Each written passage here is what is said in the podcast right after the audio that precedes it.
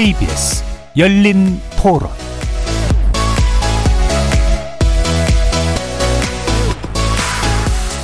안녕하십니까. KBS 열린 토론 정준희입니다. 사실 뭐 관심이 없죠. 지금 현재 정치하시는 기득권들이 엄청 시스템을 갖고 있으니까 청년 정치인들이 정치하기 힘들죠. 세력이 없잖아요. 그게 제일 큰 것 같아요. 뭐 힘을 실어주는 방법론이나 이런 것들은 한계가 있지 않을까요? 좀 더 공정한 사회를 만들 수 있는 불로소득이나 특권을 가진 사람들이 더 대우받지 않고 열심히 일하는 시민들이 자유롭고 행복하게 살 수 있는 나라 그런 나라를 좀 만들어 줬으면 좋겠는데 시도 자체가 있었다는 것만으로도 옛날보다는 많이 나아지지 않았나 목소리를 많이 들으려고 하지 않나 라는 생각이 드는데 이제 막 가정을 꾸려가는 세대의 입장에서는 주거고요. 제 동생도 취업 준비를 하고 있어서 취업 문제도 조금 고민이 많이 될 것 같긴 해요. MG라고 언급을 하는 것 자체가 사실 좀 어떻게 보면은 약간 좀 편가르기가 좀 느낌이 있어서 저는 정책을 구체적으로 주시면 공감대를 좀 그렇게 키워 나가면은 좋을 것 같습니다. 제가 아직 실질적으로 혜택을 본 게 없어서 그런 것 같기도 하고 도움이 그렇게 크게 되고 있지는 않은 것 같아요. 거리에서 만나본 시민들의 목소리 어떻게 들으셨습니까? KBS 열린 토론 공영방송 50년 특별기획 어디에나 있고 어디에도 없는 그들 MG 지난 11일 방송된 1부에선 세대론을 전반적으로 조망해 봤고요. 그 다음 주에 방송된 2부는 직업관과 노조 이슈를 다뤘습니다. 오늘은 제3부 이들의 정치 편으로 준비했습니다. 지난 2022년에 치러진 대선 직후 국민의힘은 승리의 공을 20대 남성에게 돌렸습니다. 청년 세대, 특히 20대 남성의 표심이 캐스팅 보트로서 선거 결과를 좌우했다고 평가한 셈입니다. 사실 지난 대선은 한국 정치에서 젠더 이슈가 투표에 영향을 미치는 최초의 선거였다고도 분석됩니다. 방송 3사 출구조사 결과를 보면 20대 남성과 20대 여성이 확연히 다른 투표 상황을 보이기도 했죠. 나의 행동이 정치에 영향을 미칠 수 있다고 생각하는 청년 세대의 정치 효능감은 높아진 것 같은데 과연 기존 정치는 이들에게 신뢰를 주고 있을까요? 청년 정치인들이 많아진다면 우리 정치가 나아가서 청년들의 삶이 과연 더 좋아질까요? 청년 세대의 목소리로 그 답을 찾아보는 시간 가져보겠습니다. KBS 열린 토론 지금부터 시작합니다. 살아 있습니다. 토론이 살아 있습니다. 살아있는 토론, KBS 열린 토론. 토론은 라디오가 진짜입니다. 진짜 토론, KBS 열린 토론.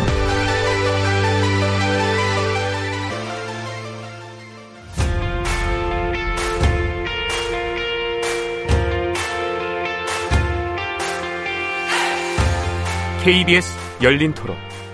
공영방송 50년 특별기획. 어디에나 있고 어디에도 없는 그들.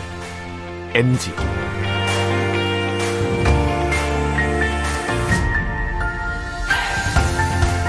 오늘 토론 함께 해주실 세 분 소개해드립니다. 민달팽이 유니언, 서울시 청년정책 네트워크에서 활동하신 바 있던 권지웅 전 더불어민주당 비대위원 나오셨습니다. 네, 안녕하세요. 권지웅입니다. 자, 어, 하나 먼저 여쭙고 시작하는 게 좋겠네요. 최근에 네. 이제 김성식 전 의원이 만드신 청년 정치학교 반전 일기를 수료하셨다고 뭐 언론 보도도 많이 됐고요. 이게 이제 초당적 모임이어서도 나름 의미가 있었던 것 같은데 어떤 곳인지 어떤 경험을 하셨는지 좀 소개 부탁드릴까요? 반전이라 이름이 반성과 비전이에요. 음. 그간 이제 정치가 반성해야 될 것을 잘 해서 새로운 비전을 만들자. 그런 정치인들을 키워내보자는 공간이고요. 어, 6개월 동안 매주 만났어요. 예. 저는 성인이 되고 나서 이렇게 이제 정례로 뭘 해본 적이 없었던 것 같은데, 예. 그 덕에 공부도 많이 하고 같이 함께한 친구들과 되게 교우도 많이 나누게 됐습니다. 음. 그래서 각 정당은 다르지만 나중에 뭔가 연대해야 될 것들을 할 수 있는 신뢰가 쌓이지 않았나 예. 이런 생각 들고 하나만 더 소개하고 싶은데 음. 저는 지금 더불어민주당 전세 사기 고충 센터에 있어요. 예, 예, 그래서 최근에 전세 사기 문제가 워낙 커지고 있는데 오늘 박혜민 대표님도 약간 개인의 사정을 얘기해 주실 만큼 예. 그래서 이 문제 좀 잘 풀었으면 해서 음. 노력하고 있습니다. 예, 어, 그 부분도 혹시라도 어, 부탁하실 부분이 있으시면 건지 어, 전 비대위원께 지금 센터에서 맡고 계신 역할은 구체적으로 공동센터장입니다. 공동센터장이시니까 네. 연락 한번 부탁합니다. 근데 좀 재밌었던 게 6개월 동안 매주 만나셨다고 들었는데 성인이 된 이후로 이렇게 정례적으로 뭔가를 한 경험이 없으신 게 외로 더 이상한데요. 아 그래요? 근데 이제 대학을 다닐 때도 예. 그게 이제 한 학기가 6개월까지는 그렇죠. 안 되잖아요. 보통 3개월 정도 아, 네, 가죠. 네, 그렇죠. 그리고 아 제가 또 프리랜서 기간이 좀 네. 길었습니다. 음, 음. 그러다 보니까 음. 특히나 최근에 그렇게 정례를 해본 일이 없었던 것 같네요. 알겠습니다. 예, 여러모로 이제 의미 있었던 경험이라고 생각되고요. 아, 다음에는 젊은 정치인 양성 프로젝트를 진행하고 계시는 아주 무서운 분입니다. 박혜민 뉴에이지 대표 다 차례하셨습니다. 네, 안녕하세요. 박혜민입니다. 어, 이것도 이제 소개 말씀 좀 부탁드려야겠는데, 어, 정치인 키우고 계시는 거예요? 네, 예. 어, 뉴에이즈는 만 39세 이하 젊은 정치인을 점치인이라고 부르고 있는데요. 예. 점치인의 도전과 성장을 돕는 에이전시 역할을 하고 있습니다. 그래서 음. 손흥민 선수가 이제 토트넘 소속이기도 하지만 사실 CAA라는 이제 에이전시 소속이기도 예. 하거든요. 그래서 여기 계신 지웅님처럼 음. 정당과 상관없이 점치인들의 도전과 성장을 지원하고 있고요. 음. 저희가 이번 2022년 지방선거에서도 138명의 후보와 40명의 당선자를 배출 제출하기도 했습니다. 예. 그러면 플랜카드도 막 걸고 그러셨나요? 아, 돈이 없어서 거기까지는 못했습니다. 예. 어, 정치인 에이전시다. 예, 그것도 네. 상당히 재미있는 개념인 것 같네요. 자, 그럼 대통령 직속 국민통합위원회 청년 젠더 공감특위 청년위원이십니다. 이동수 청년 정치크루 대표 함께 하셨습니다. 네, 안녕하십니까. 청년 정치크루 대표 이동수입니다. 예. 어, 대통령 직속 위원회를 물어봐야 될까? 청년 정치 크루를 물어봐야 될까? 정치 크루를 물어봐 주십시오. 자, 정치 크루, 정치를 뭔가 함께하는 사람들 네. 뭐 정도의 의미인 것 같은데. 예, 2015년에 이제 시작을 했고요. 예. 당시에 이제 국회에서 같이 일하고 있던 20대 또래 친구들끼리 음. 이제는 좀 진보 보수나 진영 이런 걸 떠나서 좀 청년들의 일상을 바꿀 수 있는 정책을 우리가 직접 만들어서 음. 제안해 보자. 이런 음. 취지로 이제 활약을 했, 활동을 했습니다. 네. 활약 하셨어요. 운영 중에 본심이 이렇게 나오거든요. 예. 어, 뭐 실제로 그 여기 모여 계신 분들 네. 아까 127명이라고 있었나요? 아, 숫자. 아, 저희 138명에 40명. 네. 당선시켰다. 네. 예, 이렇게 뭐 수치로 얘기해 주실 수 있으십니까? 저희는 약간 소수정예로 7명에서만 그냥 쭉 이어오고 있습니다. 예, 알겠습니다. 자, 어, 이렇게 세 분과 함께 오늘 어, 청년 세대와 정치 문제 논의해 볼 텐데요. 문자로 참여해 주실 분은 샵 9730으로 의견 남겨주십시오. 단문은 50원, 장문은 100원의 정보 용료가 붙습니다. KBS 모바일 콩과 유튜브를 통해서도 무료로 참여하실 수 있습니다. 저희 KBS 일라드의 모든 프로그램은 유튜브를 통해서도 함께 하실 수 있습니다. 여러분의 많은 관심과 참여 부탁드리겠습니다. 자, 1부에서는 기성 정치가 주목하는 젊은 세대의 문제를 집중적으로 좀 다뤄보려고 하는데요. 음, 스스로 진짜 정치적 주목을 받고 있다. 우리 세대가 이렇게 느끼시는지 먼저 박 대표님 말씀 주실까요? 사실 이 자리에 이렇게 저희가 특집으로 이야기 나누는 것 자체만으로도 좀 체감이 되는데요. 네. 사실 작년도에 저희가 지방선거에서 집중 활동을 하면서 확실히 젊은 정치인이 실제로 정치를 하는 주체로서 등장하길 기대하는 유권자의 어떤 기대치나 네. 아니면 정치권의 요청들을 모두 좀 체감하는 편이었습니다. 근데 요즘 들어서 더 느끼는 거는 확실히 정치권이 이기기 위해서라도 2030의 표심을 읽고 그 다음에 어떤 정치적 전략을 취해야 하고 정책을 선택해야 하는지에 대한 좀 어, 우선순위를 높이고 있다는 거를 더 음. 많이 체감하고 있는 것 같아요. 예. 실제로 또 이 대표님도 그 지금 청년 세대가 뭐 인구 수로 보나 아니면 투표율로 보나 사실 기성 세대에 비해서 이제 뭐 좀 약한 건 사실이거든요. 네. 근데 그럼에도 이제 이렇게 각광을 받고 있는 이유는 보면 이 이 2030 세대의 무당층 비중이 워낙 높고 음. 이, 또 이들이 이제 보면은 근래 몇 번의 선거를 보면 그때 그때 조금 다른 선택을 그렇죠. 했단 말이죠. 음. 그래서 지난 대선처럼 이제 선거가 박빙으로 흘러갈 경우에는 결국에 이제 20, 30대들이 어떤 선택을 하느냐가 이제 좀 선거의 결과를 결정지을 수 있는 음. 요인이 음. 되었기 때문에 이렇게 주목을 받는 것 같습니다. 예, 중요한 포인트인 것 같아요. 이게 스윙 보터기 때문에 사실 네. 주목받는 그렇죠. 면이 좀 네. 있죠. 이른바 집토끼는 그냥 그렇죠. 예, 네. 어떠세요, 박 건진? 어, 앞서 말씀해 주신 음. 거에 동의하고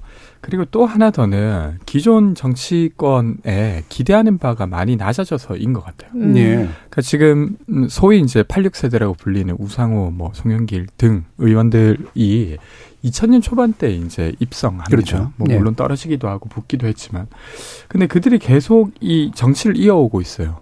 물론 그분들은 스스로 우리가 당 대표 한번 그 내지 못해서 아직 권력을 지지 못했다라고 이야기하시는 분도 있습니다만 네. 여튼 그분들이 보여줄 정치가 더 새로울 것 같지 않아서 음. 그럼 그렇지 않은 다른 사람들을 찾고 있다고 생각하고 그런 다른 사람을 찾는 방식 중에 하나가 좀 다른 세대에서 뭔가 방법을 찾아보려고도 하시는 것 같아요. 예. 그 과정 속에서 젊은 분들이 조금 더 호출되는 부분도 저는 음. 있는 것 같아요. 그럼 그 주어는 누굽니까? 누가 찾고 있고? 시민들이 찾고 있는 예. 것이죠. 음. 예를 들면 저는 그런 생각했는데 저는 민주당에 소속돼 있긴 합니다만 문재인 정부 5년을 지켜보면서 어쩌면 80년 후반대에 만들어진 어떤 진보의 아젠다가 더 이상 현실의 문제를 유능하게 해결하지 못하는구나라고 음. 생각했는지도 몰라요. 왜냐하면 네. 문재인 정부는 사실상 노무현 정부의 경험을 했던 사람들도 대거 있었고 그리고 시민사회에 있었던 사람들도 많이 갔었습니다. 그러니까 소위 진보 총집결을 했었죠. 근데도 어떤 위기에 적절히 대응하지 못했던 것 같아요. 음. 그런 걸 보면서 다시 그들에게 그 칼자루를 쥐어준다고 해서 정말로 바뀔까? 음. 이런 생각들이 다른 사람들을 찾는 와중에 다른 세대도 찾는 것 아닌가 이런 예. 생각이 듭니다. 그러면 그 시민들이라고 하는 게 대체로 추상적인 언어니까 어 투표로서 뭔가 이렇게 보여지는 것 같으세요? 음. 시민은 굉장히 많은 연령대를 이제 포괄하면서 나타나잖아요. 네. 네. 그러니까 만약에 그 저희가 사실은 선거라고 하는 공간이 이미 아주 치열한 과정을 거친 다음에 네. 후보로 올라오지 않습니까?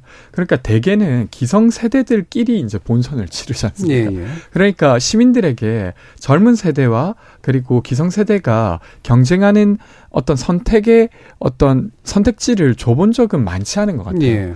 뭐 조금 떠올린다고 하면 서울시장 선거에서 당시에 녹색당 후보였던 음. 신지혜 씨와 네. 이제 나머지 분들은 좀 연령 차이가 좀 음. 났었는데 근데 그때도 그래도 선전했다고 여겨졌죠. 예. 녹색당이라고 하는 당에서 3%까지도 했었던 거니까.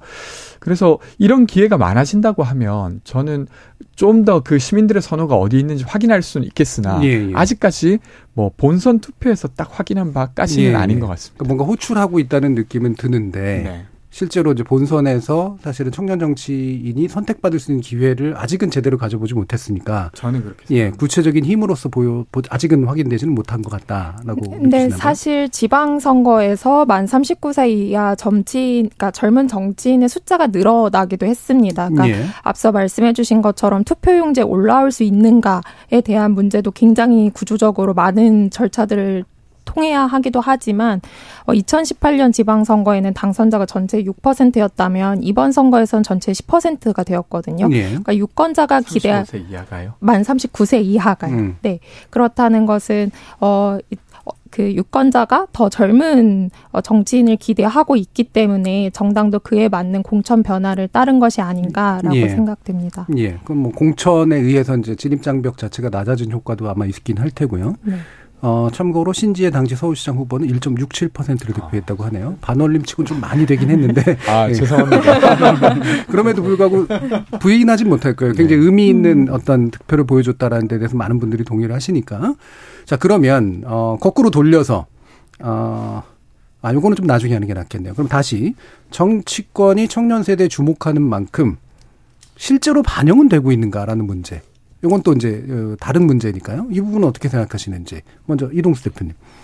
청년들의 어떤 목소리나 이런 것들이 반영이 되고 있는가 네, 주목하는데 네, 네. 반영은 안할 수도 있잖아요. 근데 저는 사실 요즘 음. 이제 청년들이 정치를 어떻게 보고 있는가 했을 때 약간 좀 이 그들만의 리그라고 생각을 하는 것 같아요. 네. 왜냐하면은 청년층에서 꾸준히 제기되는 이슈들이 있는데 그게 이제 선거 때는 잠깐 반영되는 듯 하다가도 결국에 이제 선거가 끝나버리면 돌아 돌아가 버리는 예컨대 이제 지난 대선 같은 경우도 되게 신기하게 이제 보면 이전에는 이전 대선까지는 보수 정당이 항상 어떤 안보 이슈, 북한 이슈를 많이 꺼냈었고 또 반대 저기 반대 측면에서 이제 민주당도 좀 그랬었단 말이죠. 근데 지난 대선 보면 민생 이슈들이 굉장히 많이 불거졌었고 예. 그게 이제 저는 어떻게 보면 청년들의 어떤 니즈나 이런 것들이 좀 반영된 결과라고 보는데 음. 또 선거 끝나니까 도로 지금 양쪽 다 음. 이제 돌아가 버린 그래서 아직까지는 조금 이 청년들이 원하는 것과 기성 정당이 하고 있는 것 간에 좀 괴리는 존재한다고 생각을 합니다. 예. 뭐 하긴 기성 정치인이 대놓고 뭐 공약이 지키려고 하는 거냐라고 얘기도 하니까 뭐 이게 청년 정, 정책만은 또 아니기도 네. 하긴 합니다만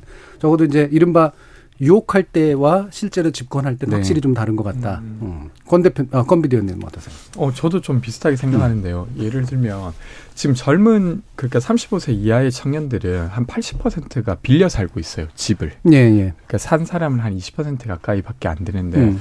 그리고 이제 그 자가 점유율이 계속 증가하지 않는다는 걸 알기 때문에 빌려 사는 사람들도 좀 안정적으로 살아야 된다는 네. 요구를 계속 하고 있고 저 같은 사람이 음. 등장해서 하고 있지만 저 같은 사람이 선거에서는 가끔 절 이제 옆에 세워가지고 우리가 좀 젊어지고 있다 이렇게 되지만 네. 막상 선거 캠프 안에는 공인중개사 협회에서 파견되어 온 듯한 사람이 음. 상근자로 앉아서 막 음. 일들을 많이 도와주세요. 네. 그럼 저는 이제 밖에 나갈 때는 저는 같이 가는 사람이지만 음. 실제로 캠프가 작동되는 데 있어서 저의 영향력이 그만큼 큰가 공인중개사에서 파견되어 온 듯한 한 그 사람보다 이랬을 음. 때 그렇지 않은 것 같아요. 그러니까 네. 기존 질서가 아직 그 젊거나 아니면 새로운 어떤 아젠다를 진짜 중심으로 받아 안고 있느냐라는 질문에는 아직까지는 그러지 못한 것 같다는 생각. 음. 그 예를 들어서 이제 요즘에 뭐 청년 최고위원들도 이제 보편화됐고 네. 음. 아니면 무슨 청년 정책이나 이런 것들도 얘기가 굉장히 많이 되고 있잖아요. 근데 전 그걸 보면서 어떻게 느끼냐면은 약간 유소년 리그를 만들어 주고서 음. 야 니네는 청년 정치라고 하는 유소년 리그를 만들어 줬으니까 여기서만 활동하고 넘어올 생각 하지 마. 약간 좀 이렇게 느껴지더라고요. 그래서 예. 예컨대 정책이라는 게 아까 말씀드렸 드렸던 것처럼 사실 뭐 연금이든 아니면 교육 정책이든 노동이든 굉장히 이제 정책 하나가 많은 계층과 연령대에 영향을 음. 끼치는 만큼 다양한 어떤 세대의 이야기를 듣는 게 중요한데 음. 지금은 보면은 그냥 청년 정치, 청년 정책이라는 boundary만 만들어 놓고 거기서만 의견을 수렴을 하려고 하는 게 이제 청년층의 어떤 무관심이나 네. 무당층의 증가로 이어지는 게 아닌가 싶습니다. 음. 한편으로는 얼굴 마담으로 사용하고 네. 실제로 내용으로 반영하지 않는다. 또 사실은 청년 정책이란 영역이 따로 있는 게 아니라 모든 정책에서 청년 세대의 어떤 요구가 반영될 필요가 있는데 경청될 필요가 있는데 그렇지 않고 고립시켜 놓는 측면이 있다. 박혜민 대표님. 사실 저는 왜 반영하려고만 하지? 라는 질문을 다시 해보고 싶은데요. 사실 결정할 수 있도록 위임하면 된다고 생각을 합니다. 예. 물론 제가 하는 일 때문에 이렇게 말씀을 음. 드리는 것도 있지만 오히려 이렇게 질문해보는 거죠. 사실 지웅님은 빌려 쓰는 사람에 대해서 이미 알고 계시고 청년 주거의 어떤 불안정성을 몇 년 전부터 사실 10년 전부터 활동하셨거든요. 그럼 이런 우선순위를 이해하고 있는 사람이 정책을 만들거나 결정했다면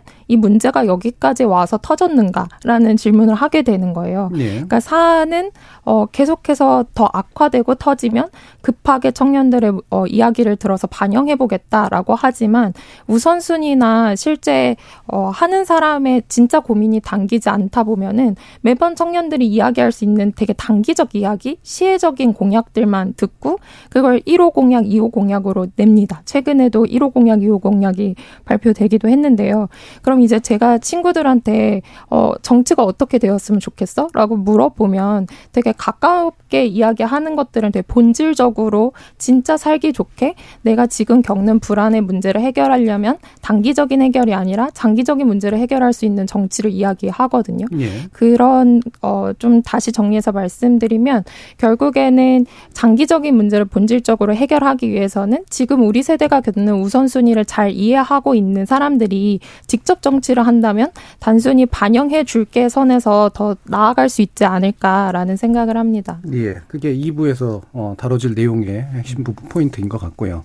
박혜민 대표님 말씀 주신 김에 어, 이 그 에이전시에서 온라인 학습지를 만드신다고요? 아, 네. 저희 예. 도미노 학습지를 어.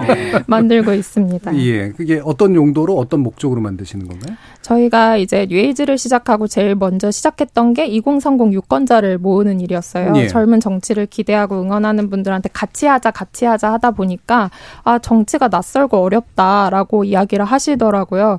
그러면은 정치를 어떻게 하면 쉽고 친숙하게 만들 수 있을까라고 하다가 한 주에 하나씩 어, 정치 용어 알려주는 학습지를 발행하고 있고요. 예. 지금 2년 동안 1만 700명의 구독자를 모았습니다. 그래서 음. 오늘도 발행이 되어 되어서 음. 어, 오늘의 이제 주 용어 정치 용어는 본회의였어요. 본회의. 네. 예. 음. 그럼 본회의의 개념을 이해하고 실제로 심화 과정에서 지금 어떤 논의들이 되고 있는지를 보고 그럼 우리가 실제 본회의에서 들리는 정치 뉴스에서 모를 법한 단어들은 또 뭐가 있는지 네. 가르쳐 드리고 있는데요. 저희가 매 매주 후기를 계속 받고 있는데 대부분 하시는 이야기가 아, 되게 자주 들리는 단어긴 했지만 정확히 뭔지 몰랐다. 근데 이제 이 단어를 알고 뉴스를 보니까 정치가 어떻게 변화하고 나한테 영향을 주는지 좀 더 정확하게 이해하게 되었다라는 예. 반응들을 보여주고 계십니다. 음, 그러면 이게 너무 당연한 질문일 수도 있는데 받아보시는 분들이 정치 저관여층이에요? 아니면 고관여층이에요? 저는 어떻게 보면 무당층 음. 해당하는 분들이라고 생각을 하는데요. 음. 그러니까 정치 고관여자라고 하기에는 정치에 관심이 많지만 어떻게 접근해야 하는지 모른다. 그래서 이분들에게 정치는 정당의 어떤 중앙당의 흐름이나 이런 것보다는 내 삶의 정치가 어떻게 영향이 되고 바꿀 수 있을지를 기대하는 분들에 더 가깝다고 생각을 합니다. 예, 그러니까 정치에 하나하나 이제 그 특히 정당 정치에 관심을 두기보다는 네, 일상과 큰 정치나 네, 네. 일상 정치 네, 라는 측면에서 보편적인 관심을 갖는 아직 정치색이 뚜렷하진 않은 네, 맞습니다. 이런 분들인가 보네요. 왜 도미노인지 말씀드려도 되나요? 어, 네, 도미노라면 맨날 도미노 이런 이건 것만 생각해서 아, 그 이렇게 밈 중에 예. 완전 조그만 도미노로 몸체만한 도미노를 쓰러뜨리는 있는 게 있어요. 예, 예. 그래서 되게 우리가 작게 아는 것부터 시작하면 큰 변화를 만들 수 있다라고 예. 이렇게 제안을 드리는 거고요. 저희 음. 웹사이트에서 구독하실 수 있습니다. 네. 자 그럼 네. 다른 두 분께 그러면 주변에 있는 저 같은 세대나 혹은 스스로가 보기에도 기성 정치의 어, 어떤 측면들이 좀 접근을 좀 어렵게 하는 면들이 있는 것 같다. 뭐 이렇게 용어가 됐건 아니면 뭐 여러 진입 장벽이 됐건 그런 게 있다면 어떤 게 있을까요, 권주영 대표?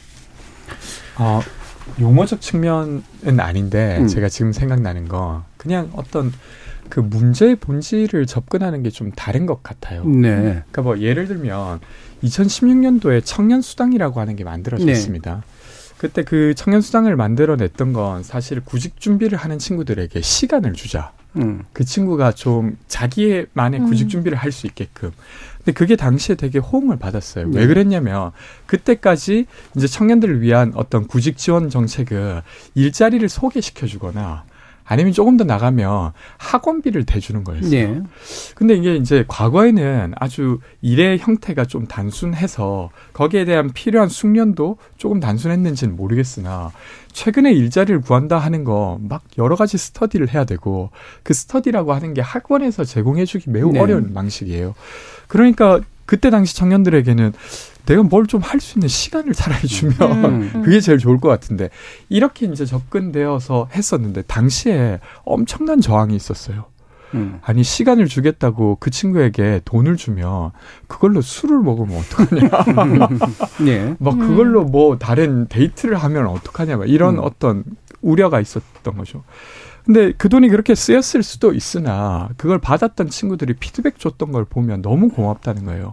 그러니까 자신이 아르바이트 할 시간을 좀 줄여서 이걸 할 수 있게 만들어주고 그 내 어려운 처지를 알아준 것만으로도 너무 고마웠다는 예. 거죠. 그러면 어떤 문제를 두고도 과거의 방식으로 볼 수 없는 것들이 저는 있다고 생각합니다. 음. 그것을 좀 달리 보는 것 그런 게 이제 음. 그 어떤 꼭 이건 세대적 관점은 아닙니다만 음. 그 문제를 어, 잘 이야기할 수 있는 어떤 장벽 이자 통로인 음. 것 같은데 예. 그런 걸 잘 설계하면 그게 아무리 나이가 많은 사람도 잘 될 테고 음. 근데 그게 아니라 과거의 관념으로 계속 야 우리가 학원비까지 대주는데 너희 왜 이래 음. 이래 버리면 이제 꼬이는 거라고 생각됩니다. 음. 예. 그, 저는 그 정치권의 분위기나 이런 것들도 사실은 일반인들에게 진입 장벽으로 이렇게 좀 크게 작용한다고 보는데요. 예. 예를 들어서 이제 일반 시민들은 방금 전에 박 대표님 말씀하신 것처럼 약간 정치를 어떤 정책이나 제도를 만드는 과정으로서 약간 입문이나 교양적인 측면으로 이렇게 접하고 싶어 하는데 사실 막상 당 활동의 어떤 현장을 가보면은 그 고관여 자 고관여층 분들이 많다 보니까 아무래도 이제 이 정치 영역이 정당 활동이나 이런 것들이 약간 좀 진영화되고 뭐 이런 제도를 다루는 그런 공간이 아니라 그냥 상대방을 뭐 비방하고 이렇게 좀 정쟁을 일삼는 그런 공간처럼 되어 있단 말이죠. 예. 그런 분위기가 사실은 이 정치에 크게 관심 없는 일반인들이 참여하기 조금 어려운 분위기로 작용하는 게 아닌가 음. 생각을 합니다. 예. 뭐 현실적으로 정당 정치가 이제 그 어, 현재 한국 정치를 이끌어가는 구조적 틀은 맞는데 막상 이제 일반인들이나 또는 청년들이 그 정당 정치 안으로 뚫고 들어가는 것도 어렵고 접촉면도 상당히 네. 좀 어렵고 음. 이것도 이제 뒤에서 아마 2부에서 좀 더 자세히 얘기하면 좋을 것 같고요.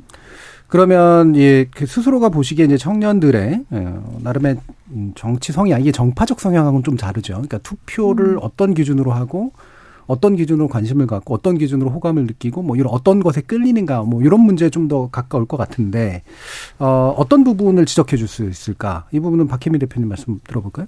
아, 네. 사실 이 딱 보고 나서 아, 딱 정책이 느껴지기보다는 어떤 태도라는 예. 느낌이 예. 들었는데요. 음. 아까 이제 그 권주웅님이 말씀해 주신 것처럼 그렇게 다르게 느껴지지 않는 정당? 그리고 다 이들에게 맡겨서는 계속해서 해법이 나오지 않을 거라는 실망감이 계속 반복해서 쌓이다 보니까 이제는 정말 달라질 수 있는가 지금의 이, 사, 이 정당이 그런 진심을 보이고 있고 그런 혁신적인 움직임이 보이는가에 따라서 계속 지지율이나 어, 분위기가 많이 바뀐다고 느껴져요. 예. 그래서 어떤 유능한 해법을 낼 수 있는가 그리고 그 실력을 가지고 우리의 문제를 진짜 해결해 줄 수 있는 정당이 맞는가 음. 그 안에서 그 당내 뭐 민주주의라든지 예. 아니면 당내의 새로운 인물과 역동성이라든지 그것들을 포함해서 좀 전반적으로 보고 투표를 하게 되지 않나 않나라는 생각을 합니다. 예. 사실 이렇게 정당 간에 저희가 선택지 안에서 양당의 선택지가 많이 지금 강화되고 있는 상황에서 이렇게 투표할 때 정당, 정책만 보고는 차이성을 크게 느끼기가 참 어려워졌어요. 그러다 보니까 더더욱 어, 정당의 혁신적으로 실력 있게 이 문제를 해결할 수 있는 사람들인지에 예. 대해서 좀 더 주목하지 않나라고 생각하고 있습니다. 예, 좀 더 인물 그러니까 인물이라는 게 뭐 특정 옛날 같은 그 뭐 삼김시대 인물이라든가 이런 게 네. 아니라 그러니까 인물의 면면이 좀 뭔가를 할 수 있는 것 같다라고 느끼거나 네. 어, 정책은 비슷하더라도 실제로 이걸 제대로 파악하고 또 밀어붙일 수 있을 것 같은지 그쵸. 이런 느낌들을 네. 중시한다. 이게 일반적으로 거는 잘 모르겠지만 이제 정당색을 특별히 가지고 있지 않은 투표층이 보통 나타내는 모습들에게 좀 더 가까운 것 같은데 음. 물론 자기 이익까지 투표하는 사람도 또 이제 무당치간에 아, 네. 있습니다만. 음.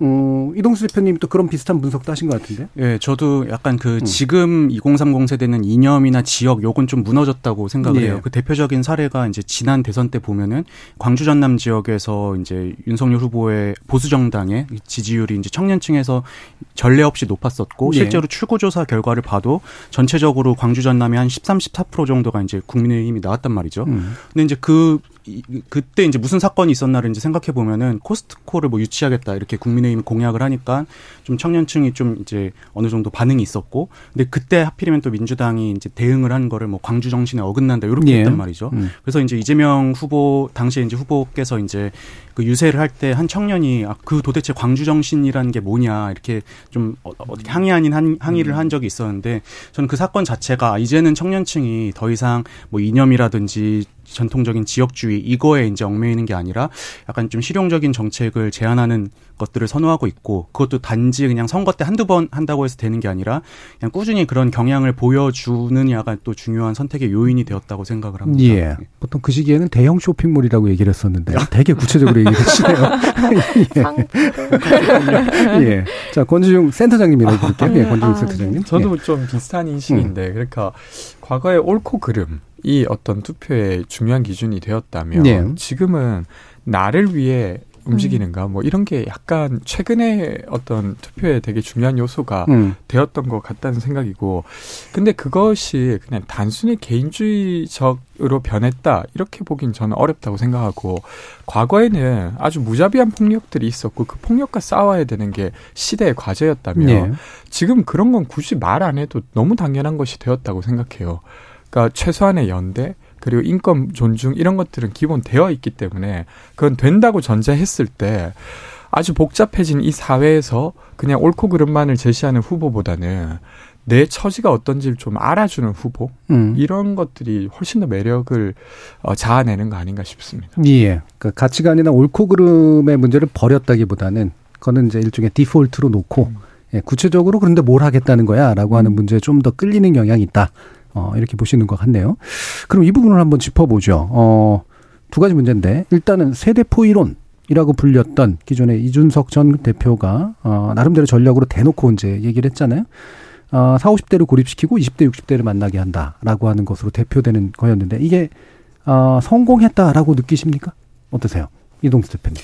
저는 이 세대포 이론이라는 게 이제 사실 이제 이준석 전 대표가 세대를 포위하자 해서 그게 이제 실현이 된 게 아니라 예. 사실은 이제 20, 30대를 중심으로 특히 남성층에서 국힘에 대한 지지가 올라가고 음. 또 전통 전통적으로 보수 정당을 지지하는 60대가 있고 이런 현상을 그냥 이준석 대표가 비유적으로 표현한 거라고 생각을 예. 해요. 전략이라기보다는 네, 예. 전략이었다기보다는 그냥 그 현상을 표현한 예. 단어일 뿐인데 어떻게 그 현상이 있었을 있을 수, 있을 수 있었을까 했을 때 사실 지난 대선 결과를 보면은 2030 남성에 가려져 있긴 했지만 여성층도 여태까지 보수정 대선에서 보수정당의 가장 높은 득표율을 보여줬었거든요.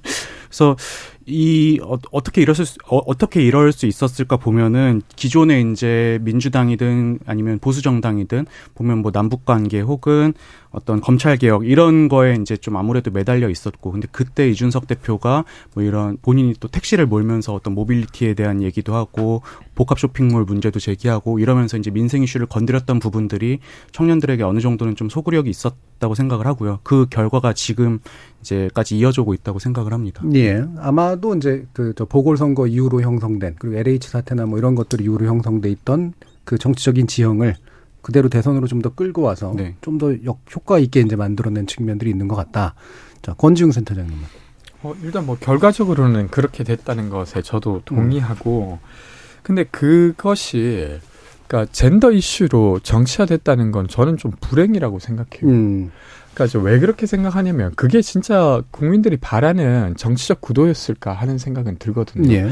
제가 지난 대선 때 한 천여 명 정도를 인터뷰했었습니다. 물론 직접이 아니라 서면까지 다 포함해서 했는데 그때 대개 하, 나오는 이야기는 그 저희의 질문은 이런 거였어요. 전 정부가 못한 거 뭐냐? 그리고 앞으로 정부가 뭐 해야 될 것 같냐? 다음 정부가 예. 그런 거에 대해서 답변이 코로나, 주거 이게 제일 많았고. 예. 그 다음으로 치면 노동에서의 젠더, 뭐 차별이라든지 아니면 돌봄이라든지 지역 격차 네. 이런 정도였어요. 근데 여기에서는 그 어떤 그 어, 아주 치열했던 여성가족부라든지 음. 이런 건 전혀 잘 드러나지 않았어요. 네. 그러니까 여성과 남성의 차별도 딱 노동에 있어서 좀 국한해서 저는 듣는 편이었거든요. 음. 그러니까 그 천명이 조금 뭐 전체 국민들을 딱 대표할 수는 없지만 보통 그 정도 인터뷰를 하면 대략 나오는데 그러면 바, 다시 말하면 뭐냐면 이런 것들이 정치화되기는커녕 그 이제 여성가족부 어떻게 할래? 뭐 이런 선택지밖에 없었던 거죠. 예. 그래서 그냥 굳이 그 선택지밖에 없으니까 거기에서 마지못해 20대 여성들도 마지막에 윤석열은 안 되겠다 하면서 찍었다는 거잖아요. 음. 그러니까 이 선택지에서 택해야 되니까 이제 했던 거지. 이 갈등이 정말로 아주 어, 젊은 시민들의 저변으로부터 올라온 어떤 원하는 갈등은 아니었다는 이런 이야기는 드리고 싶습니다. 예. 그러니까 원하는 갈등이라기보다는 이제 원하는 쟁점 네. 정도겠죠 아마. 그래서 올바른 쟁점으로 이제 만들기보다는 되게 너무나 단순한 갈등 쟁점으로 만들어 버렸는데 그것뿐이 선택지를 만들지 못했던 측면이 있어서 어, 이른바 이제 젠더 갈등이라고 하는 게 마치 이슈인 것처럼 돼버렸다. 이런 음. 해석이시네요. 박혜민 대표님. 어, 앞서 말씀해 주신 것처럼 그 후속적으로 사실 이렇게 이름을 붙인 것이지 음. 저희가 이 세대포 이론이 정말 유의미했는가를 가지고 지금도 유효하게 분석할 수 있는가라고 하면 또 저는 이미 지지율과 표심은 또 다르게 역동적으로 네. 바뀌었다고 생각하거든요. 그러니까 20대 표심이 굉장히 역동적인 상황이기 때문에 거기서 어떻게 차이성을 만들 것이냐라고 했을 때 젠더가 선택된 것에 대해서 그러면은 이후에는 다른 역동성 가능성이 만들어진다고 했을 때 마치 이 세대 포이론이 성공했다고 하면 20대 여성은 민주당을 더 많이 지지한 결과를 보면 이게 포위가 된 건지 아닌 건지 음. 그래서 정확히 설명할 수 없잖아요. 그렇다면 이후 총선에서는 마찬가지로 젠더라는 쟁점을 가지고 20대 남성과 여성이라고 하는 가장 역동적인 표심을 어 다시 한번 유효하게 할 수 있는가라고 하면 저는 그렇게 생각하지 않습니다. 그래서 네. 그 이후에 굉장히 더 경제 위기나 다양한 문제가 발생했기 때문에 더 이상 이 단어에 좀 더 집중하기보다는 그럼 20대의 역동적인 표심을 읽기 위해서 그리고 그 정확한 쟁점을 설정하기 위해서는 다음 쟁점이나 다음 대안이나 해법은 무엇이 되어야 하는지가 더 많이 논의되어야 되지 않나라고 생각합니다. 음, 예. 좀 전에 논의된 이제 젠더 갈등 이슈는 이제 다음 주 목요일 저희가 사부 준비하면서 좀 더 집중적으로 적극적으로 좀 살펴볼 예정이고요. 이 정도로 좀 들으면 될 것 같고 그러면 이제 일부 마치기 전에 이 얘기를 세 분께 좀 들었으면 좋겠는데, 아, 이게 이제 역동적인 표심이라는 표현을 썼어요. 그러니까 스윙 보터이기도 하고 정해져 있지 않고 따라서 언제든 움직일 수 있는 근데 움직이는데 그냥 움직이는 게 아니라 약간 뭉치로 움직이는 특성이 없진 않은 것 같거든요. 음. 그게 이제 성별에 의해서건 아니면 또 음. 연령에 의해서건 간에. 그럼 이 뭉치적 특성은 어느 정도 세대성을 반영하는 측면도 있는 것 같으니까 아까 물론 이제 분위기나 어떤 뭐 이런 것들을 얘기해 주시긴 했지만 기성 정치권의 어떤 요소들이 일단 시기적으로 이렇게 같이 좀 이렇게 움직이는 힘을 만들어냈는가 그 역동성의 음. 방향이 있을 거 아니에요. 음. 그 얘기를 한번 좀 더 들어봤으면 좋겠어요. 권 대표님 말씀, 아, 박 대표님 말씀 주실까요? 너무 어려운 질문인데. 음, 네. 그러면 권지웅 센터장님. 네, 좋습니다. 역동성의 방향요. 네. 음. 저 먼저 아, 네 먼저 아, 먼저 드릴게요. 아, 예. 저는 네. 사실 이제 요즘 정당들이 뭐 민주당이든 국민의힘이든 할것 네. 없이 새로운 시대가 됐으면 새로운 담론이나 의제를 선점해야 된다고 생각을 음. 해요. 근데 여전히 이제 과거 뭐 80년대 아니면 90년대 그 담론에 머물러 있는 게 그 청년들의 어떤 지지를 붕뜨게 한 원인이라고 생각을 하고 제가 지금도 기억나는 게 한 10년 전쯤에 유시민 작가께서 나의 한국 현대사라는 책을 쓰시면서 그때 비교한 게 이제 한국 보수와 진보는 뭐 산업화 세력과 진, 그 민주화 세력 간의 이제 싸움이다 뭐 이렇게 네. 이제 설명을 해주셨는데 사실 이게 10년이 지났는데도 여전하고 또 보면 세력뿐만이 아니라 인물의 면면도 크게 달라지지 않았단 말이죠. 그래서 저는 이 정치가 업데이트가 필요하고 그런 점에서 이제 요즘 청년들에게 소구할 수 있는 어떤 의제 뭐 예를 들어서 불 불평등이나 양극화 이런 걸 좀더 음. 먼저 선점하기 위해서 노력을 해야 된다고 생각을 합니다. 예. 뭐 이게 이제 같이 얘기된 문제인지는 잘 모르겠습니다만 기성 정치권을 구성하는 50대 이상의 사람들이 아픈 부분을 서로 찌르기 때문인 것 같거든요. 제가 볼 때는 음. 그 정치 이슈가 만들어지는 게.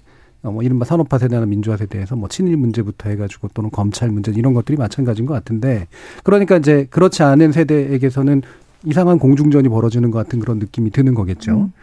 근데 그러면 이제 좀 흥미로운 지점은 사실은 대선이나 총선 때쯤 어 저는 토론을 많이 했는데 실제로 각 정당에서 초기에는 뭐 기후 문제부터 해서 굉장히 구체적인 얘기들 네. 많이 나왔었거든요. 왜 그런 거는 의제가 되지 못했으며 왜 그런 건 청년 세대들에게 있어서 중요한 어떤 정치적인 쟁점으로 되지 못했을까? 기성 정치권의 문제일까? 음. 아니면 이걸 찾아내지 못한 또 세대적인 한계도 있는 걸까?까지 한번 포함해서 한번 들어보고 싶네요. 어, 저는 지금 이 사회가 다뤄야 될 불평등 문제나 아니면 지구의 어떤 지속 가능성 문제 네. 이런 것들을 기득권이 받아들이지 않아서라고 생각해요. 음. 그러니까 최소한 이걸 가지고 국민의힘과 민주당이 되게 첨예하게 갈등을 빚어야 예. 국민들이 나는 이쪽에 가까운 것 같아, 음. 저쪽에 가까운 것 같아 할 건데 이걸로 사실상 싸움이 없는 거죠. 음. 음. 지난 대선 때 보면 제가 정책 그 만드는 과정을 옆에서 보면 민주당이 먼저 만들면 국민의힘이 똑같이 발표하고 국민의힘이 뭘 발표하면 민주당이 또 똑같이 발표해요. 예. 그러니까 그러니까 다른 데서 거의 변별력이 거의 없는 상태로 가고 민주당은 선거가 끝난 다음에 종부세를 낮추겠다고 이렇게 이야기했죠. 물론 이제 그게 시대적으로 필요한 부분도 있었으나 사실 민주당 내에서 그 정책을 내려고 하면 아주 치열한 토론이 필요했습니다. 예. 근데 그런 토론이 거의 없이 그런 식의 입장을 냈었던 거죠. 그러니까 국민들이 보기에는 부동산 정책에 있어서 민주당과 국민의힘이 과연 다른가? 이건 예시입니다. 음. 예, 예. 근데 그러면 기후 관련해서도 변별력을 가지고 싸우지 못하고 있으니까 그것이 이제 쟁점이 안 되고 그러니까 국민들의 관심으로부터 멀어지는 그런 측면이 음. 하나 있다고 생각되고요. 음. 저는 좀 다른 거 하나 이야기하고 예. 싶은데 그러니까 저희가 이제 사실은 그 여론조사도 하고 이렇게 하지만 그 본 선거에서 그 어떤 결과를 놓고 결국 시민들은 이쪽에 있었구나 저쪽에 있었구나 하잖아요. 근데 그 본 선거의 결과를 측정하는 방법도 아주 단순해요. 성별, 연령, 지역 말고는 측정할 수 있는 게 없어요. 예. 그러니까 저는 그게 이 담론을 엄청 수축시키고 있다는 생각인데 음. 만약에 그 출구 조사를 받을 때 세입자인지 아닌지를 묻는다던가 음. 아니면 소득 수준을 묻는다던가 예. 1인 가구인지 아닌지를 물어서 최소한 방송사들 출구 조사에서만 그게 표집된다고 하면 저는 그 결과를 놓고 다른 정책들이 나올 거라고 생각돼요. 예, 예. 근데 그런 걸 안 하니까 또 역시 이번엔 여성이 이번엔 남성이 이러니까 그들이 원하지도 않는 정책들을 다시 내놓고 싸우고 이런 거 아닌가 하는 생각이 예. 좀 듭니다. 음, 기존 분석에서 이른바 인구 통계학적 변수라고 하는 것이 한계에 와 있는데 새로운 변수를 왜 개발하지 못하고 있는가에 대한 문제 제기도 해주셨네요. 박혜민 대표님 말씀 드리죠. 어, 저는 어떻게 보면 유권자층이 그 선택하는 데 있어서 혹은 내가 어떤 관심을 가지는 것에 있어서 이전보다 그 아까는 이념이나 뭐 지지 정당으로 표현해 주시기도 했지만 집단화 되지 않은 존재라는 걸 정치권이 인정하느냐 아니냐에 따라 네. 전략이 달라질 것 같아요. 음.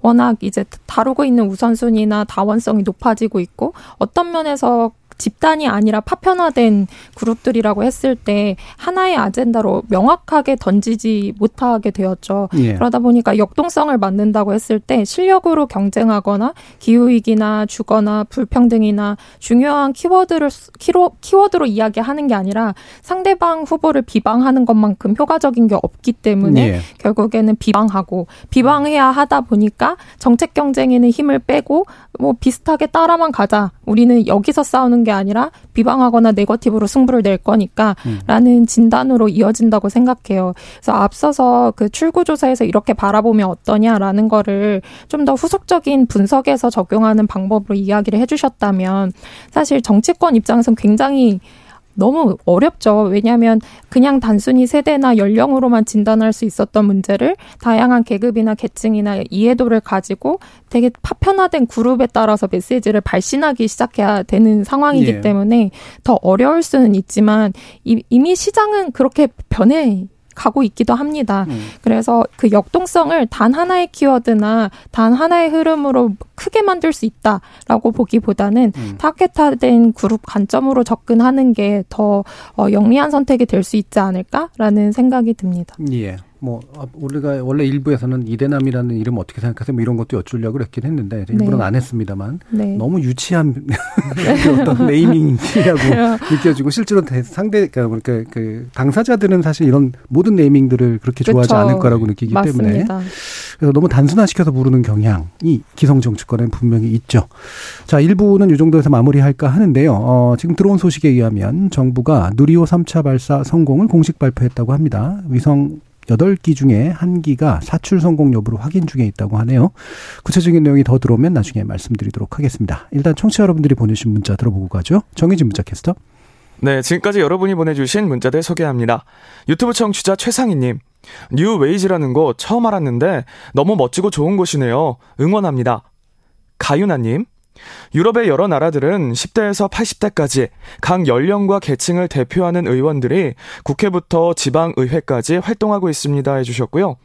유튜브 청취자 빵님. 정치 용어는 사실상 대중들이 이해하기 힘든 측면이 있긴 하죠. 해설지 필요해 보입니다. 김영희님.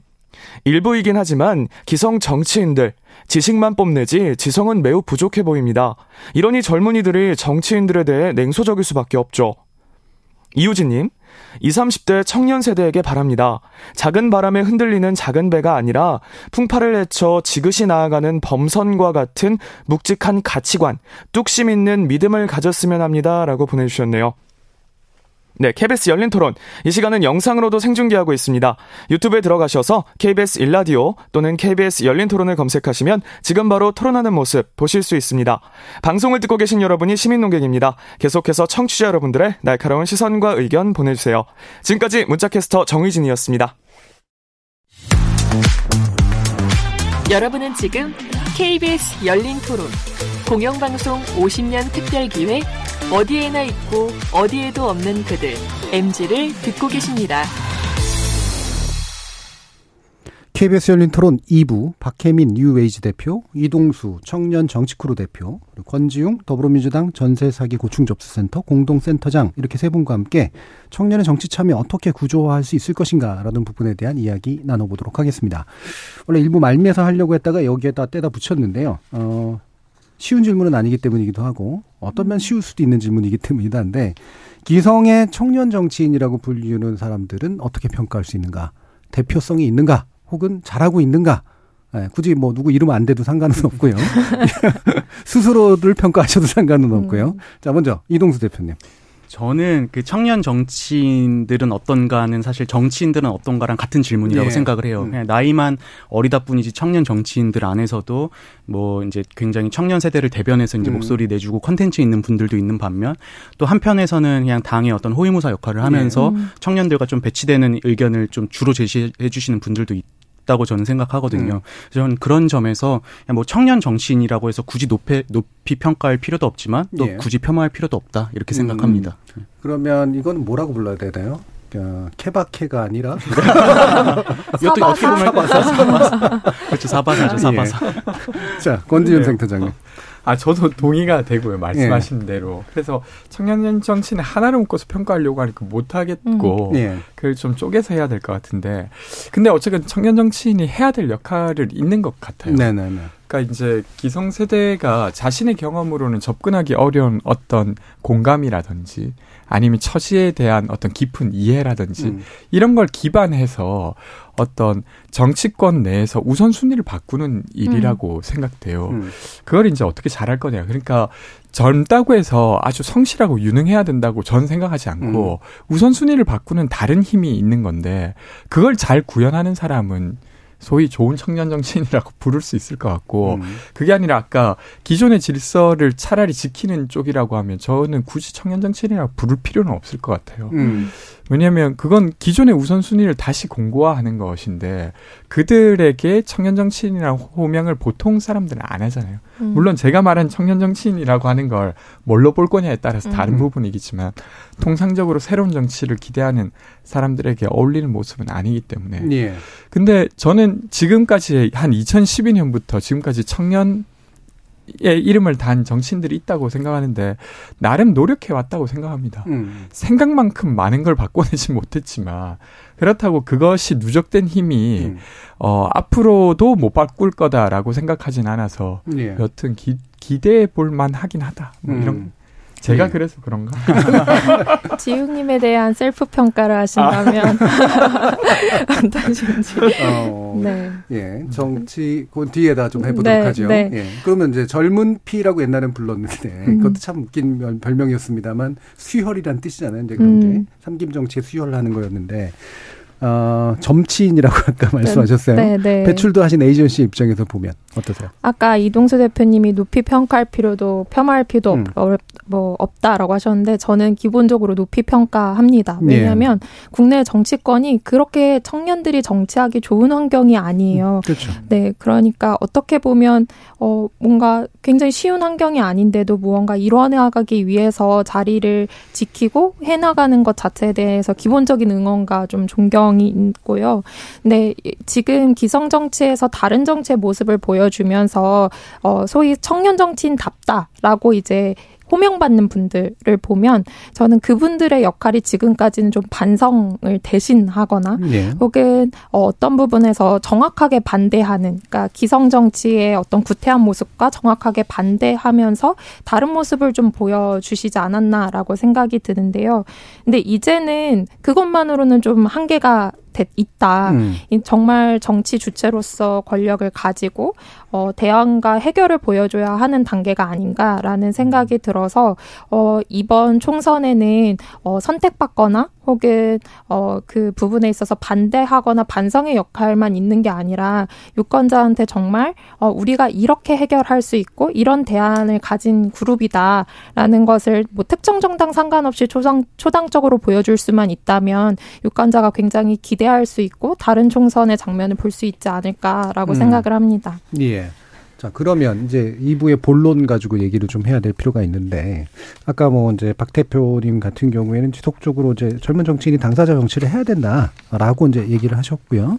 또 이제 또 말씀 나누다 보면은 젊다고 해서 반드시 새로운 정치인은 아니다라고 하는 거. 이게 배치는 안 되지만 이제 또 살짝, 어, 당사자 정치라고 하는 것이 가지는 한계와 장점이 동시에 좀 들어가 있는 측면도 있잖아요.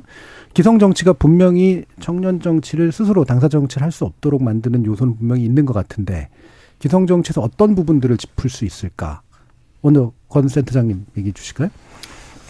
아, 너무 많아가지고 뭘 짚으면 좋을까 이런 생각이 드는데 일단 기본적으로 정치를 하는 것 자체가 쉽지가 않죠. 네. 보통 사람들이 이 어떤 그 선출되지 않은 상태를 버텨낸다는 것 자체가 음. 쉽지 않기 때문에 그러니까 이제 보통 전문직 자격을 가진 사람이 예.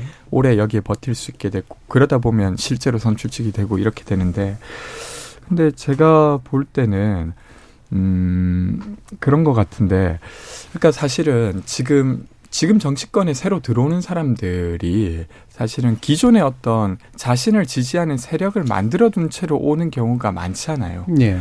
그러니까 과거에 제가 아까 이야기 드렸다시피 2000년 초반에 소위 젊은 피 수혈을 할 때는 그 젊은 피들은 자신의 어떤 활동에서 대중적 기반이 있었습니다.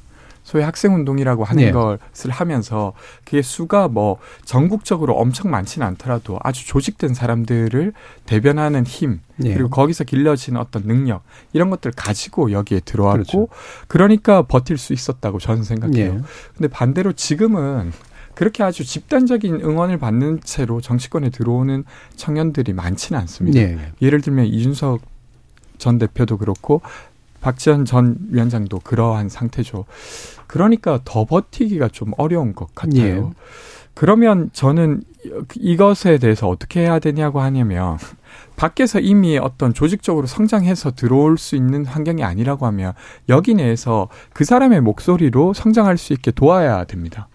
근데 지금 정치권의 질서는 대개는 내 말을 들으면서 너가 성장하면 돼. 뭐 이런 음. 식으로 성장을 하, 하게 하거든요. 근데 이건 올바른 성장이 아니죠. 예. 그러니까 성장이라는 표현이 좀 이상하긴 한데 보통 사람이 성장하려고 하면 책임지는 경험을 해야 됩니다. 음. 책임진다 하면 자기가 낸 말에 자기가 책임져 보는 거죠. 근데 누군가 밑에서는 그럴기가 어려워요.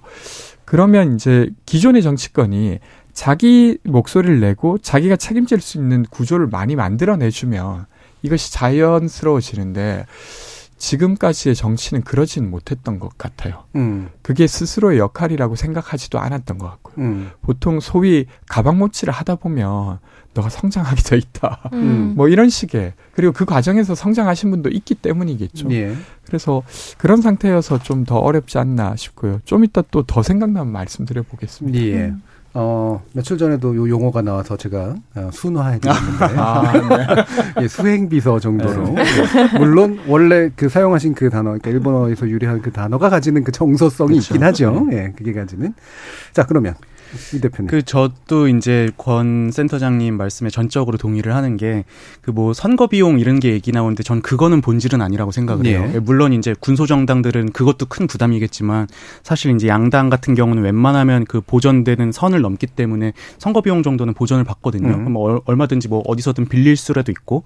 근데 저, 저는 제일 큰 문제는 그 기회 비용이라고 생각을 하는 게 20, 그 30대 한창 진짜 회사 들어가서 커리어 쌓고 네. 돈 벌고 할 때 사실 그 모든 걸 포기 하고서 이제 정치를 해야 되는 거잖아요. 근데, 근데 또 그렇다고 해서 여기에서 뭐 성과 측정이나 이런 것들이 뭐 계량화돼서 구체적으로 되는 것도 아니고 예.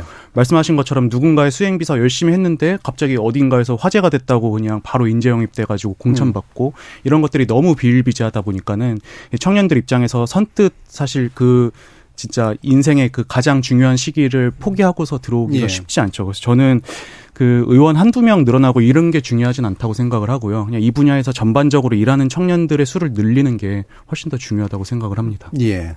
이게 이제 결국 두 루트인데 하나는 직업적 정치인이라는 세계가 나름대로 탄탄하게 생태계로 구축되는 방법, 뭐 정당이든 그 옆에 있는 운동 그룹이든 간에 이게 있고 아니면 정치하고 이른바 민간 예, 그러니까 비정치 영역을 네. 수시로 왔다 갔다 할 수 있는 그런 방법.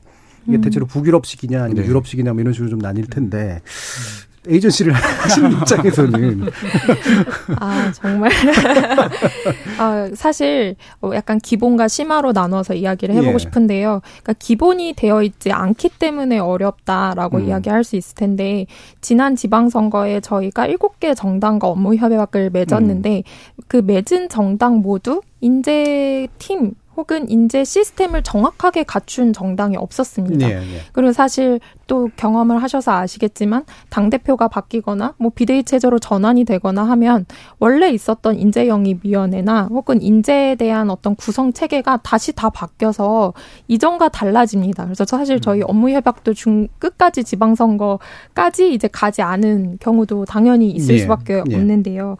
그렇게 했을 때 인재 시스템이 없다 보니까 정보와 네트워크가 폐쇄적이에요. 그러니까 음. 말씀하신 것처럼 기회 비용이 발생합니다. 어, 무엇부터 어떻게 시작해야 되는지 직업이라고 하면 당연히 알아야 하는데 아무도 알려주지 않고 검색해도 나오지가 않죠.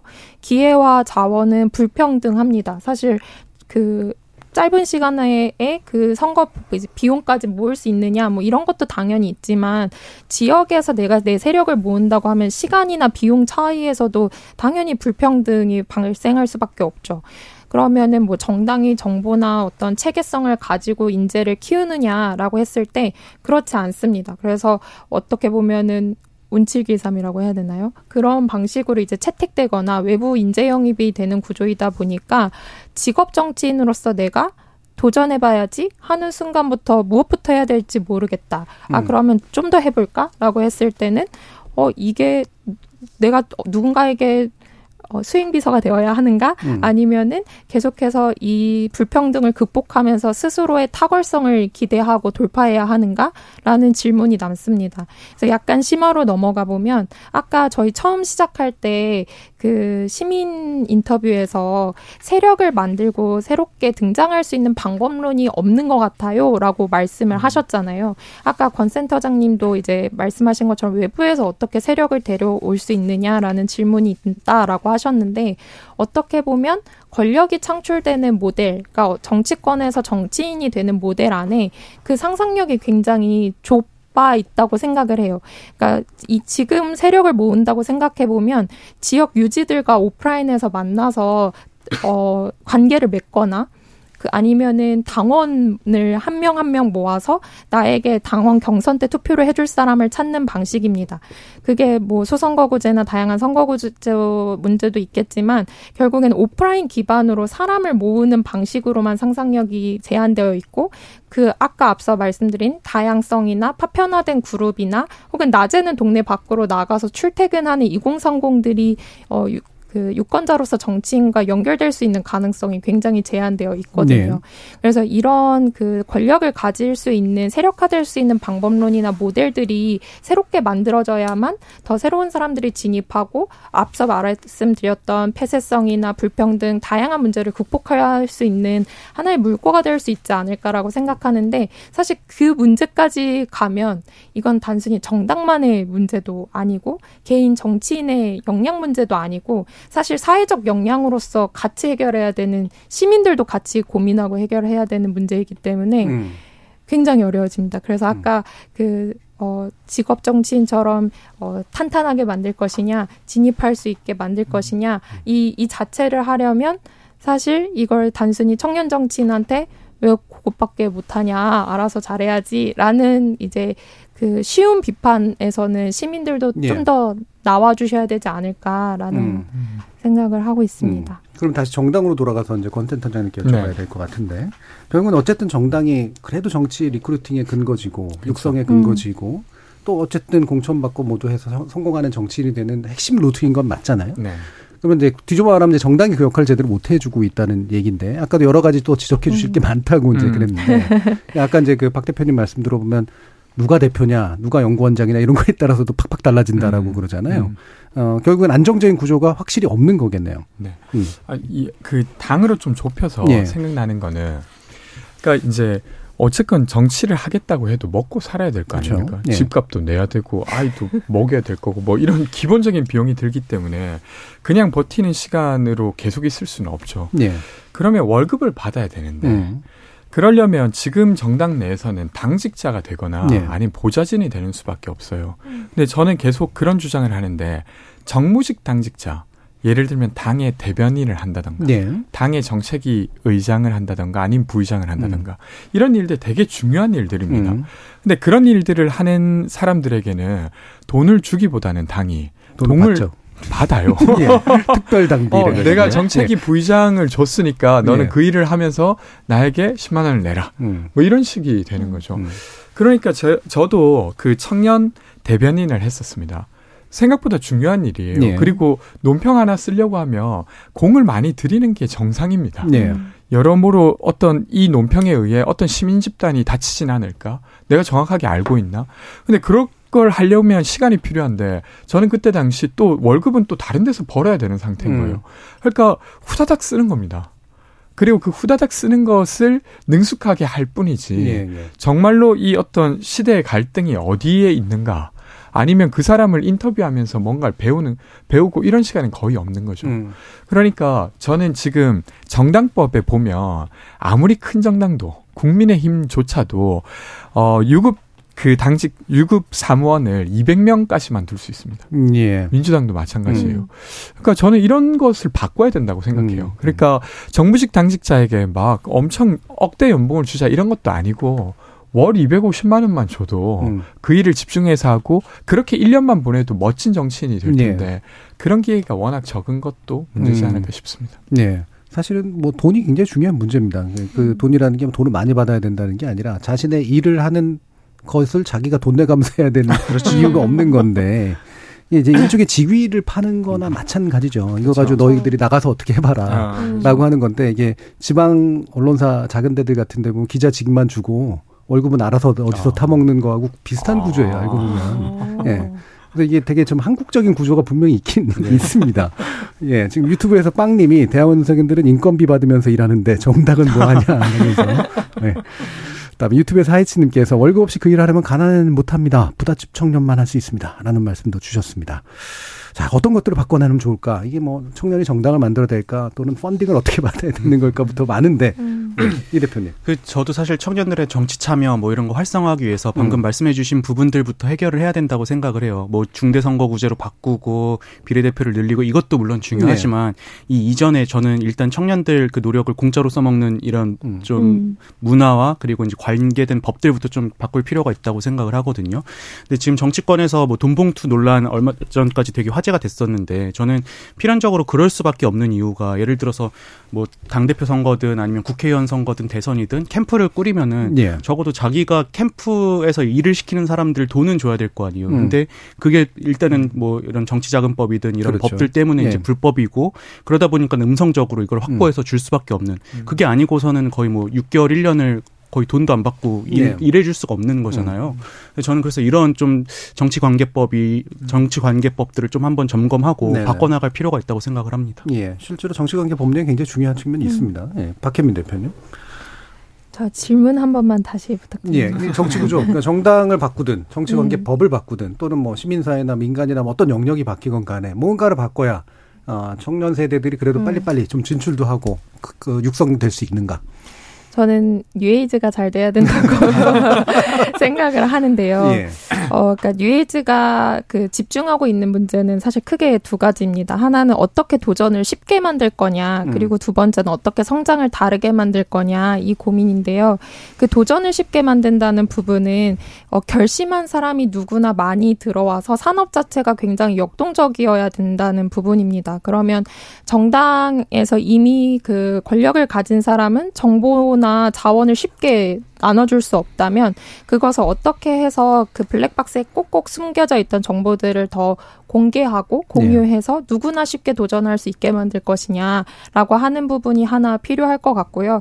그래서 꼭 내가 지금 당장 직업을 관두고 정치를 시작하지 않더라도 퇴근하고 그리고 주말에도 꾸준히 정치를 시작하고 성장할 수 있는 가능성이 만들어져야 된다고 하나 생각하고요. 네. 두 번째는 앞서서 말씀드렸던 것과도 좀 비슷한데 성장을 다 르게 만드는 과정이 필요하다고 생각합니다. 그래서 누군가에게 발탁당하거나 기다려서 만드는 게 아니라 아니라 내가 내 세력을 만든다고 했을 때 어, 저는 오프라인 기반의 선거운동에만 제한된다면 계속해서 그 기성세대와 그 경쟁력이 안 되는 싸움을 돌파해야 된다고 생각하거든요. 예. 그래서 온라인을 기반으로 내 지역구일 수도 있고요. 아니면 특정 의제에 대해서 고민하는 그룹일 수도 있고요.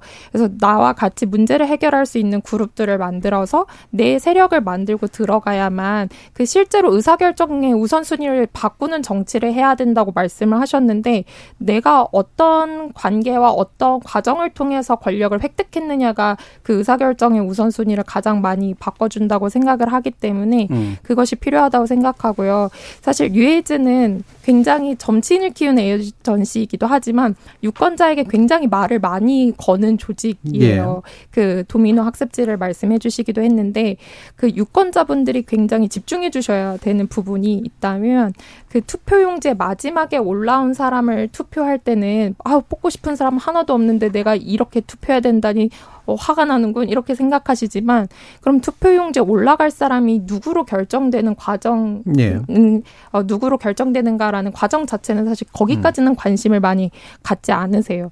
당원이 되어서 뭐 경선에 참여하실 수도 있고 아니면은 목소리 내어서 이런 정치인이 필요하다고 이야기하실 수도 있거든요. 그래서 좀 더 투표용지에 사람이 올라가는 과정 자체에 적극적으로 개입해야만 인물이 바뀌고 그래야 뽑고 싶은 사람이 더 많이 등장할 수 있다라고 말씀을 드리고 싶은데요. 저게 잘 돼야 제가 네, 그러니까 공천을 한번 받아볼 예. 수 있을 텐데. 네, 뉴에이즈가 잘 돼야 될 것 같습니다. 예. 9124님이 정치적 정치 정직하고 진취적인 젊은이들을 보니까 한국 정치 미래를 기대해 볼 만합니다. 국가 국민에 대해서 섬김의 리더십, 정당 간의 조화, 화합, 견제했으면 좋겠습니다. 끝까지 변질되지 않은 정직함과 기백으로 희망 있는 대한민국을 견인해나가는 멋진 정치인이 되길 기대해 봅니다라고 좋은 말씀 주셨고요. 가윤한님께서 우리나라는 일부 학교 출신, 일부 지역 출신, 특정 직업, 특정 연령대에만 정치인들이 몰려 있어서 대다수 국민을 대변하지 못하는 그런 정책이 나오는 것 같습니다. 북유럽적 선진국들은 전문 정치인들도 많던데요라는 말씀을 주셨는데요. 아, 북유럽처럼 되려면 사회단체가 많아야 됩니다. 예, 음. 노조도 많아야 되고, 음. 거기서 길러진 젊은 이들이 음. 또 정치인을 또 진출해야 되고, 아니면 뭐 정당이 제대로 영국처럼 포괄하거나, 음. 미국처럼 민간하게 개방돼 있거나, 음. 어떤 길을 갈 것인가, 우리나라가 어떤 게 맞을 것인가, 많은 음. 고민들이 있는데요. 마지막으로 세 분께, 아, 뭐 또 정치의 기절이 오면 또 구애만 굉장히 뜨거울 것 같은데, 제발 이러지 말고 이렇게 해주세요라는 말씀을 마지막으로 어, 1분씩 마무리 발언 듣겠습니다. 먼저 이동수 대표님. 네, 저는 이제 요즘 정당들 특히 이제 지금 정부 여당 보면은 청년 지지율 떨어지면은 그냥 청년들 모아서 간담회 하고 뭐 청년 정책 뭐 하겠다 이런 것들을 많이 하시는데 사실은 저는 그런 거 하나도 안 해도 된다고 생각을 해요. 그 청년 정책이 없어서 지금 정부 여당의 지지율, 청년 지지율이 떨어진 게 아니잖아요. 음. 보면은 지금 뭐 최고위원분들 뭐 막말이라든지 아니면은 국민 정서와 동떨어진 뭐 69시간 노동제라든지 노, 노동 시간이라든지 네. 이런 것들 때문에 사실 지지율이 떨어진 건데 그냥 엄한 데서 이제 음. 처방을 하고 있단 말이죠. 음. 그래서 저는 그 청년 간담회나 이런 거 하면 보면 대개 이제 당이 듣기 좋은 말 하는 청년들이 많이 모여요. 저는 그게 진짜 큰 문제라고 생각을 하고 음. 그래서 이제 어떤 모든 정책들을 추진함에 있어서 좀 쓴소리하고 이런 청년들을 좀 많이 곁에 두셔야 한다. 예. 그게 꼭 비단 정부 여당뿐만이 아니라 야당도 포함된다 그렇게 생각을 합니다. 네. 박혜민 대표님. 저는 총선에서 이기고 싶으면 정치권이 좀 날로 먹지 말아야 된다고 생각을 하는데요.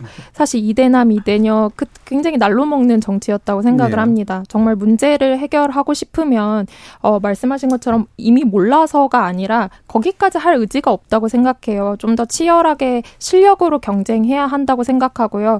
근데 사실 지금 선거구 획정이나 선거제도 확정에 대한 일정도 다 밀려나고 있죠. 음. 아직까지 이제 선거제도 어떻게 할 건지 선거를 룰조차 결정되지 않았고 선수들이 직접 결정하는 상황인데요. 이조차도 저는 어, 기존에 했었던 사람이 또 하는 날로 먹는 정치를 계속하고 싶다는 의지로밖에 읽혀지지 예. 않거든요. 그래서 정말 실력으로 경쟁하고 싶고 날로 먹지 않고 정말 음. 이기는 정치를 하고 싶다면 일단은 이번 선거제도부터 이제 정치권에 있는 분들이 좀 더 새로운 인물들이나 다양성의 정치가 가능한 유권자가 정말 효능감 느낄 수 있는 제도로 어, 빠르게 재정이 음. 필요하지 않나라고 예. 생각을 합니다. 음, 날로 먹는 거 되게 싫어하시는 것 같아요. 어, 너무 예. 싫어합니다. 익혀 먹어야 되나요? 죄송합니다. 자, 건중 센터장님. 저는 보통 청년 정치인 이렇게 하면 네. 이번에 얘는 잘할까? 음. 뭐 이런 생각 하잖아요. 음. 근데 저는 좀 달리 봤으면 좋겠는데 어떤 거냐면 사실 저는 이 시대가 그 잘 위기를 극복하기 위해서는 여러 가지 시도가 필요한데 네. 그 중에 하나가 그냥 젊은 사람에게 음. 정치 권력을 주는 거라고 생각합니다. 우선 순위를 안 바꾸고는 위기를 바꿀 다른 수단을 써보지를 못하기 때문이죠. 예. 그런 어떤 절박함의 노력 차원에서 어떤 청년들이 정치를 해보겠다고 나오는 거라고 좀 봐주면 그 친구가 말을 좀 잘 하고 못하고 음. 아니면 뭐 경험이 어떻고가 아니라 야 그래도 쟤라도 써와서 좀 바꿔볼 수 있으면 한번 해보자 이런 마음이 드실 네. 것 같아요. 근데 음. 꼭이 마음을 먹어야 된다는 건 아니지만 대개 젊은 총리들이 나오는 국가는 이런 절박함으로 저는 총리를 음. 젊게 만들었다고 생각합니다. 그래서 네. 그런 부분도 관심 가져주셨으면 좋겠다. 알겠습니다. 자, KBS 열린 토론 오늘 순서는 이것으로 모두 마무리하겠습니다. 오늘 토론 함께 해주신 이종수, 이동수 청년 정치 크루 대표, 권지웅 더불어민주당 전세사기 고충 접수센터 공동센터장 그리고 박혜민 뉴웨이즈 대표 세 분 모두 수고하셨습니다. 감사합니다. 감사합니다. 감사합니다. 다음 주 목요일에도 공영방송 50년 특별기획 어디에나 있고 어디에도 없는 그들 MZ 제4부가 준비되어 있으니 많은 관심 부탁드리겠습니다. 지금까지 KBS 열린 토론 정준희였습니다.